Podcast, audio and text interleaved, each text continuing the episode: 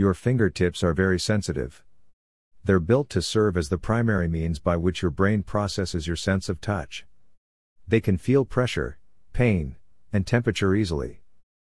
There are more nerve fibers, called nociceptors, per inch 2 in your fingertips than most other areas of your body. When you get a paper cut, the paper slices through these nerve fibers, resulting in many pain signals being sent to your brain. If that wasn't bad enough, you'll notice after a paper cut that you can't just stop using your hands until it heals.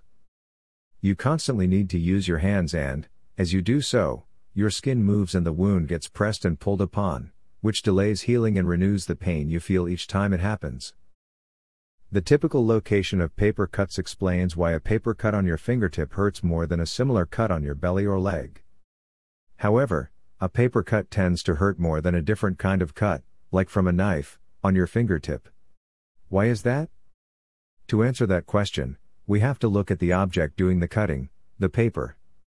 Unlike a knife edge, which is extremely sharp and straight, the edge of a piece of paper is dull and flexible by comparison. Adding to the pain is the fact that paper cuts tend to be shallow and bleed little. This means many damaged nerve endings are left exposed near the surface of your skin, where they can be irritated easily, resulting in more pain signals being sent to your brain.